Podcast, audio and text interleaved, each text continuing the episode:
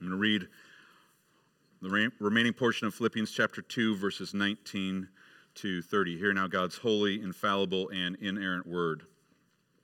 I hope in the Lord Jesus to send Timothy to you soon so that I too may be cheered by news of you, for I have no one like him who will be genuinely concerned for your welfare. For they all seek their own interests, not those of Jesus Christ. But you know Timothy's proven worth, how, as a son with a father, he has served with me in the gospel. I hope, therefore, to send him to you just as soon as I see how it will go with me, and I trust in the Lord that shortly I myself will come also.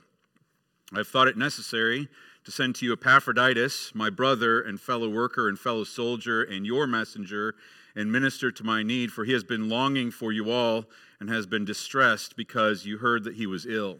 Indeed, he was ill, near to death, but God had mercy on him and not only on him, but on me also, lest I should have sorrow upon sorrow.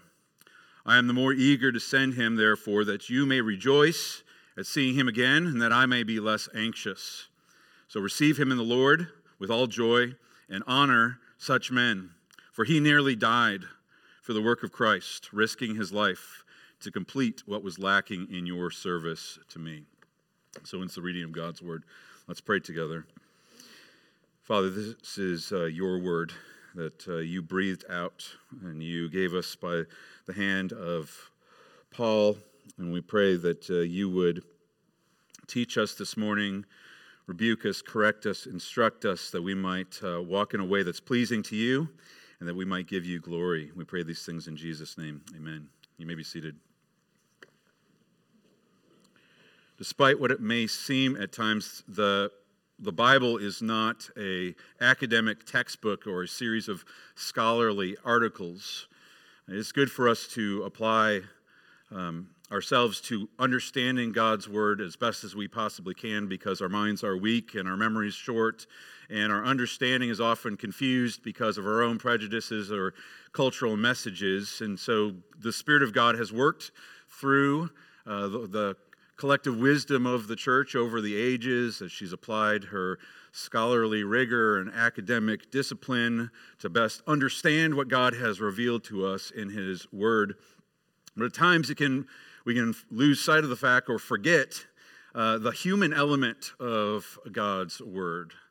Uh, scripture did not fall from heaven onto our laps out of the sky, but it came through flesh and blood. Um, space and time, uh, from real people in real human circumstances. So, not just speaking about people, but actually in the context of real human life. And we could see this if we looked at every uh, book of the Bible with this uh, level of clarity, but it's particularly clear in a passage such as this, where Paul introduces to us these two individuals, Timothy and Epaphroditus. But even through the human element, brothers and sisters, we can't forget that this is God's word.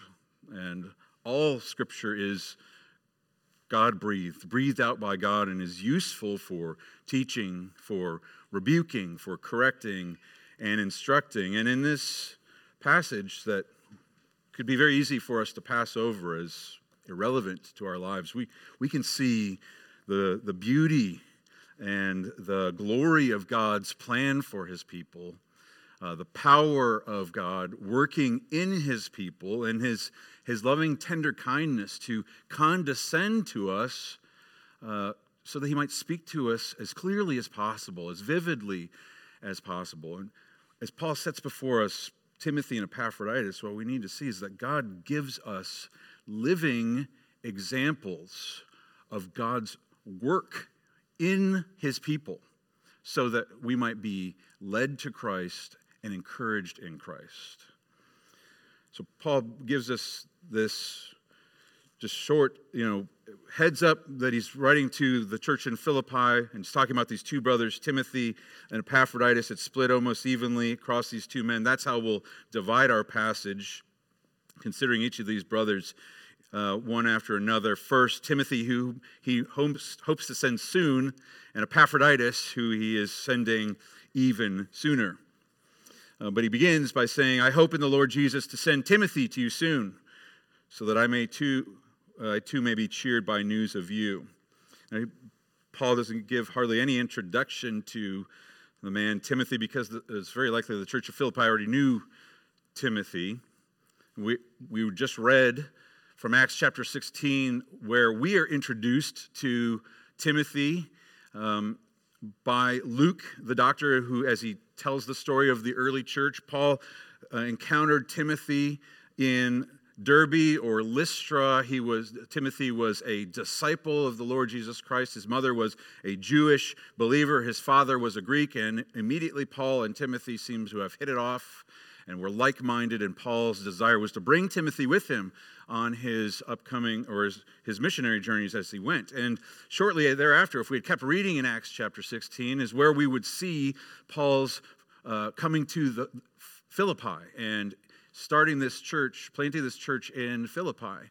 And so the Philippian believers, no doubt, knew Timothy. Timothy was probably there with Paul and a few others, Silas and perhaps Luke himself.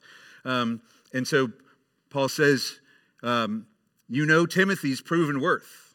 You know who he is. Um, how, how, as a son with a father, he served with me in the gospel. He had, Timothy had served with Paul in Philippi. Um, and Paul's primary intent of sending Timothy is to be Paul's messenger.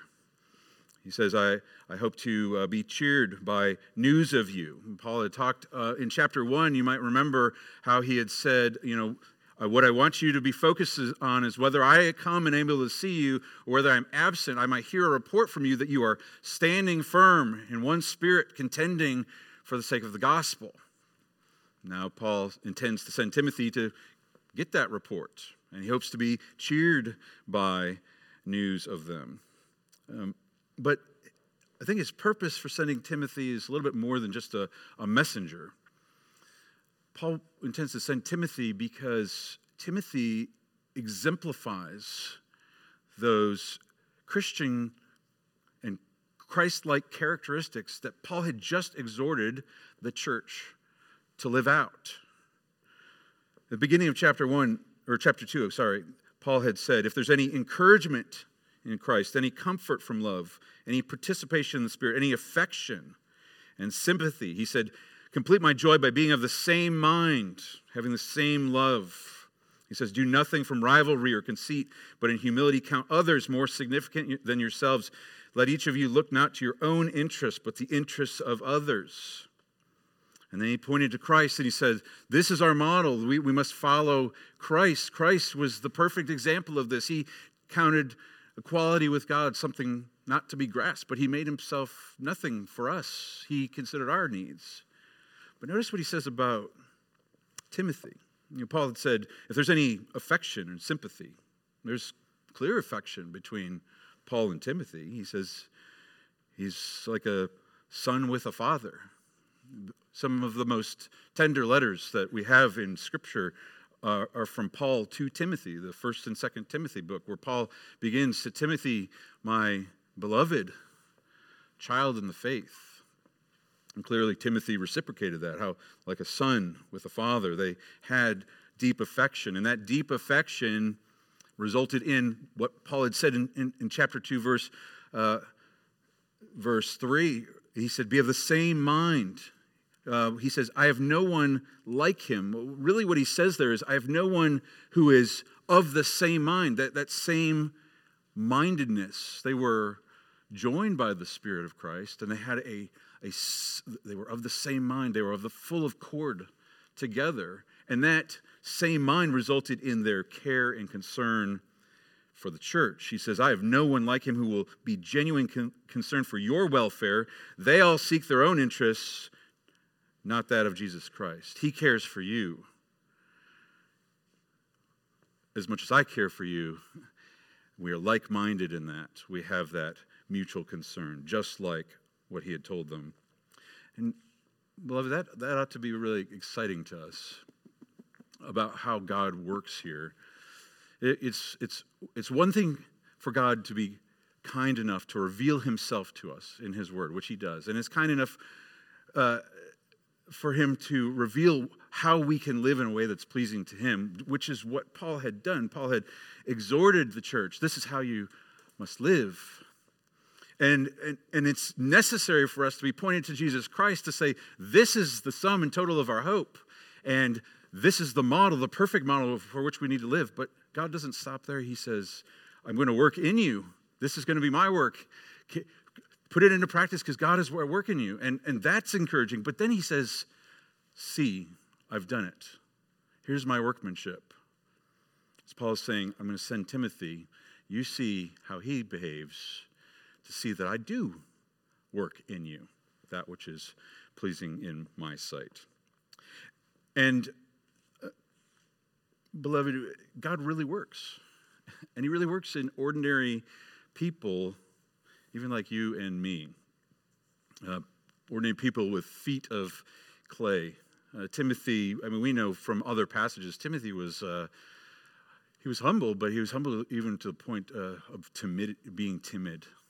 and I'm sure he had no desire to be highlighted here by the Apostle Paul and, and written for us in God's Word. And yet, just as Lord Jesus, who perfectly humbled himself, and God exalted him to the highest place, God honors the lowly of heart, as he does here for Timothy.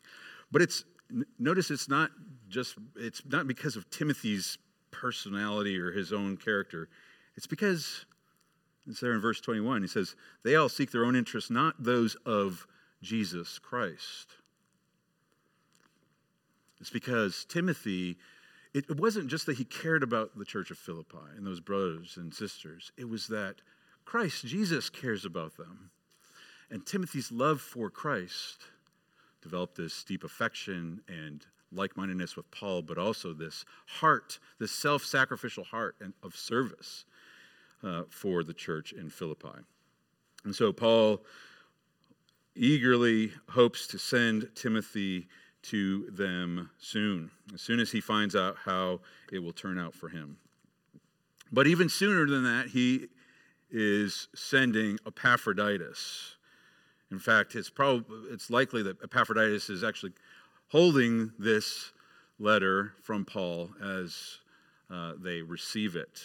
Epaphroditus, uh, we don't know much uh, about Epaphroditus, but he, he appears to be, unlike Timothy, who was kind of like a young pastor, Epaphroditus was a lay leader of the church in Philippi. He was from Philippi, he was sent by the church of Philippi, and he is entrusted with this gift. He seems to be the courier, the messenger who brings this gift to the Apostle Paul, probably a large sum of money. And as such, he probably did not travel alone but in a group. And at some point in his ministry, he becomes ill. And some scholars think that it may have, be, may have been somewhere along the 800 mile journey from Philippi to Rome. And the Philippian church catches wind of his illness. Perhaps one from the group went back and told them they are concerned about Epaphroditus' welfare and, but eventually, Epaphroditus makes it to Rome, uh, faithfully carrying out his ministry, bringing the gift, and is there with Paul. And he eventually recovers. Um, it's likely that Dr. Luke was there with Paul in Philippi. Uh, we, we don't hear about him in, in the book of Philippians, but we hear about him in Colossians. And perhaps Luke was involved in the care of Epaphroditus, but Paul doesn't say, or Paul doesn't say anything about that. He simply said, and he doesn't talk about any other doctors. He just says, God had mercy on Epaphroditus and mercy on me as well, that I would not have sorrow upon sorrow. Epaphroditus got better. He was, he was recovered from his illness. And so now that he's all well, Paul is eager to send Epaphroditus back to Philippi. But when he sends him back, he wants to send him back with great honor. Great honor. He, he sends him back with five, with this letter, and he gives him five honorific titles. He says, uh, verse 25, he says, uh, I'm sending to you Epaphroditus, my brother. brothers and sisters, uh, the Church of God is not a impersonal organization or a business. We are, we are a family. Uh, Paul had already talked about how Timothy and Paul shared this father son relationship. And here he talks about Epaphroditus being his brother. We are connected as a family. This is our true and eternal family with one God and Father over all. And he says, Epaphroditus is my brother. And he also says, my fellow worker. Uh, Paul viewed his gospel ministry as his gospel labor. You might remember from the earlier passage that we had last week that he said, I hope that I'm not laboring in vain. Um, his gospel labor was the preaching and teaching and also the care and ministry of the saints. And he says, Epaphroditus is my fellow worker. Also, his fellow soldier, he also viewed the gospel ministry as warfare.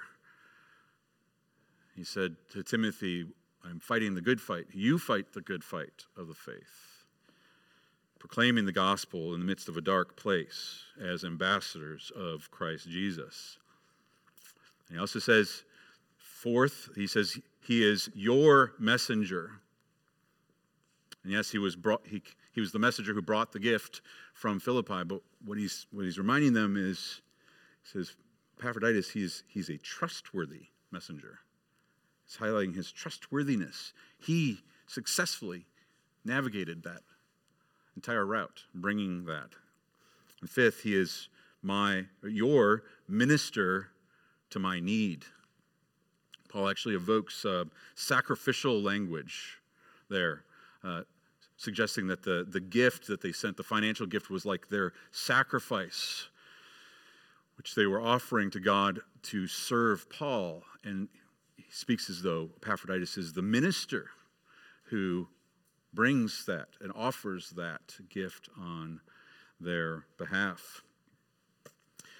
And Paul's intent is to send him, send him back for a few different reasons. He's eager to send them back because uh, Epaphroditus, his heart is still with them. He says he is, he's been longing for you. And he's been distressed because you heard that he was ill. And he was ill, even to the point of death. And he says, So now I'm more eager to send him back so that you might rejoice at seeing him again and so that I might be less anxious. And so he sends him back and he says, he gives them a charge. He says, verse 29, so receive him in the Lord with all joy and honor such men. Honor such men. It says, for he nearly died for the work of Christ, risking his life to complete what is lacking in your service to me. And beloved, we can't miss it. It's, it's there yet again. Epaphroditus is being sent back as a Christ like example of exactly what Paul has been exhorting the church to do all, all, all up until this point. He says, um, Epaphroditus is my brother. We, we are brothers in Christ, brothers and sisters, because of the sacrifice of our brother, Jesus Christ. He is not ashamed to call us brothers. Because of the love of God the Father and sending his only Son for us, we are adopted in him.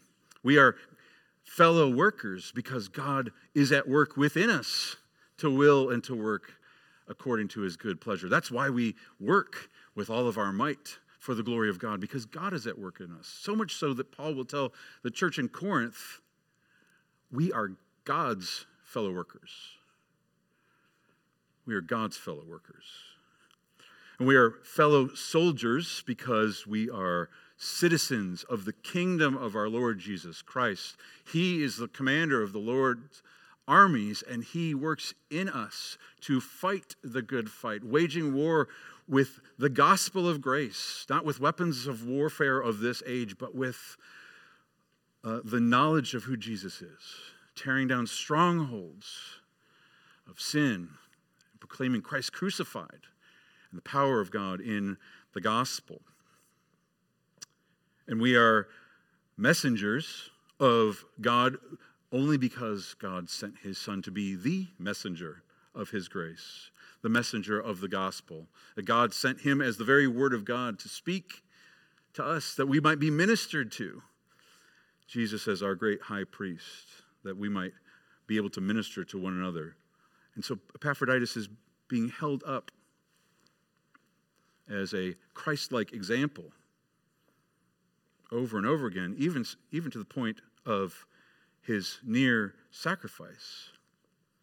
It says he was, says, receive him in the Lord, for he, he nearly died for the work of Christ, risking his life to complete what was lacking. He didn't consider even his own life worth preserving. There, some scholars think that Paul is actually doing some kind of clever play on words there because Epaphroditus' name means uh, favorite of Aphrodite. And Aphrodite was the Greek goddess of, among other things, fortune and gambling. And what Paul is saying is like, he gambled his life to complete what was lacking for your, your sake. And that's a safe gamble, beloved. because we can't lose. That's what Paul said he, earlier. Is he said, "For me to live is Christ, and to die is gain." We there's a there's a no lose situation, and, and Epaphroditus exemplified that. He nearly died, and yet he didn't die because God showed mercy. And beloved, what we need to remember is that we take mercy for we, we can take mercy for for granted. But we have to remember that we have God's mercy because of Jesus Christ, who didn't nearly die, but really died for us. He, God didn't show mercy on his son. God sent his son and put him on the cross, and he poured out his perfect justice and his perfect judgment, and he put our sins on him, and he turned his back, and he poured out his wrath on his son in perfect measure so that we could be recipients of his mercy, so that we could serve and receive mercy.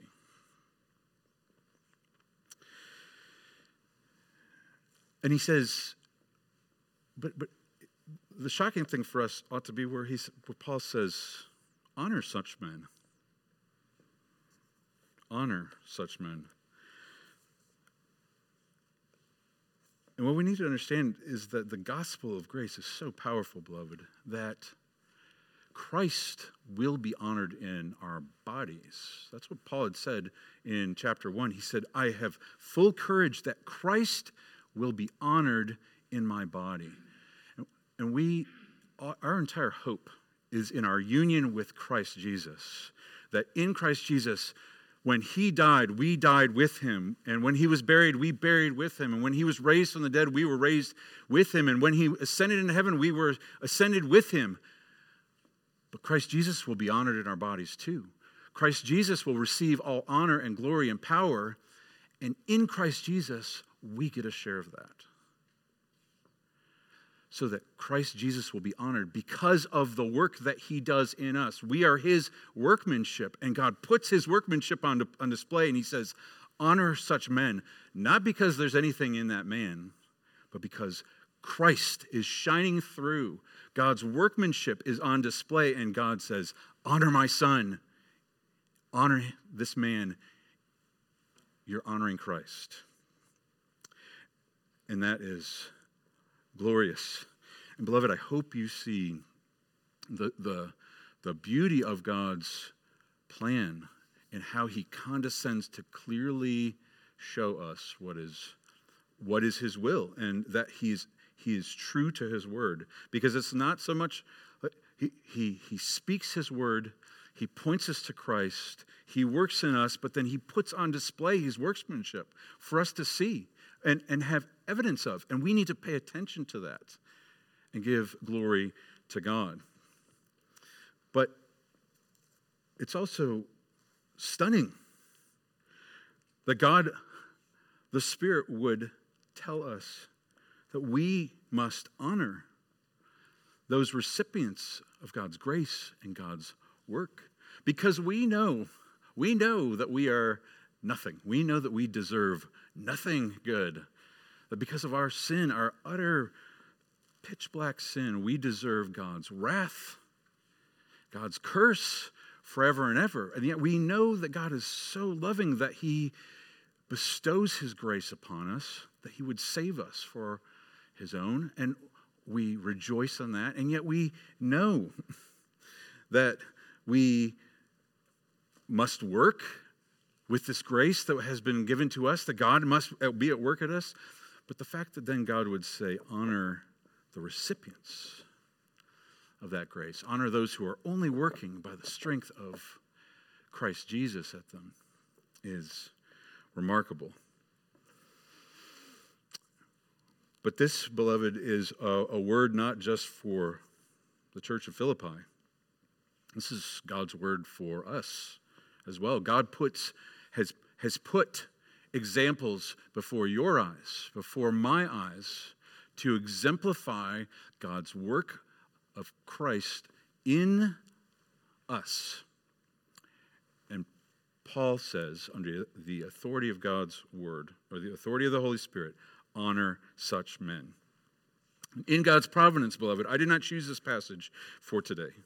But in God's providence, we will be celebrating today the ministry of David Bell, ruling elder who has gone emeritus. And God says, we must honor such men. And I know that Dave has the humility of these men and has no desire to be put on a pedestal or be spoken of from the pulpit, but the Apostle Paul names names and says, Look and see Christ in this man. And so we will do that as well. As I have considered the man Epaphroditus and what Paul says about him and considered the ministry of David Bell, I've seen stunning parallels. He's been my brother. Even though many years my senior, he has exemplified humility that he would follow my lead and the lead of his younger brothers on the session. He is willing to admit his weaknesses and his occasional mistakes. He knows his limitations. He's been my brother to help me help redirect my grumbling and complaining. You probably heard him say, Well, I understand your point, but to turn something from grumbling to something positive. He's been my fellow worker. Brothers and sisters, I don't know for certain that Zion Presbyterian Church would be here were it not for the ministry of David Bell. He was foundational in the planting and the setup of this church from the beginning until this day in every way. He has been a co laborer in prayer for all of you and for the ministry here, and he has served together in the ministry of the word. He has been a fellow soldier for the gospel. We have stood side by side on this stage as we have waged war with the gospel of grace. We have st- stood side by side in very difficult shepherding cases, both here at Redeemer or at Redeemer and here at Zion. And we have sat side by side in many wonderful uh, interviews as we have received members into uh, the church. We have received kids to the table. He's been a fellow soldier. He's been your messenger. Um, just as Epaphroditus was entrusted with a large sum of money, David Bell has been involved with the, the financial matters of this church in a very integral way, both here and at Redeemer. And he's been faithful and trustworthy in all of those things. And he's been your minister to my need. Dave has served as the shepherd of my wife and my family, and he has been an encourager that I think we could all attest to, that has been a pillar in God's work in all of our lives, but I know in my life, in very dark times in my ministry, Dave cared for me, encouraged me in ways that I can never express with words, but the Lord knows, and I can honestly say that I do not know if I would be standing here in ministry if it not for the ministry of David Bell.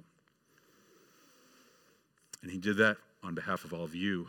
He was your elder, filling up what you could not do. He was ministering to my needs.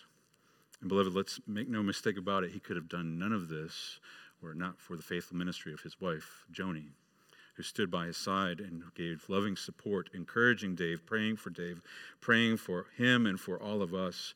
She sacrificed her husband's time and her husband's attention for our sakes and for the sake of Christ and loving, out of loving service for her Lord. And as husbands, we are called to honor our wives. And so any honor that Dave might receive belongs to Joni in an increased measure.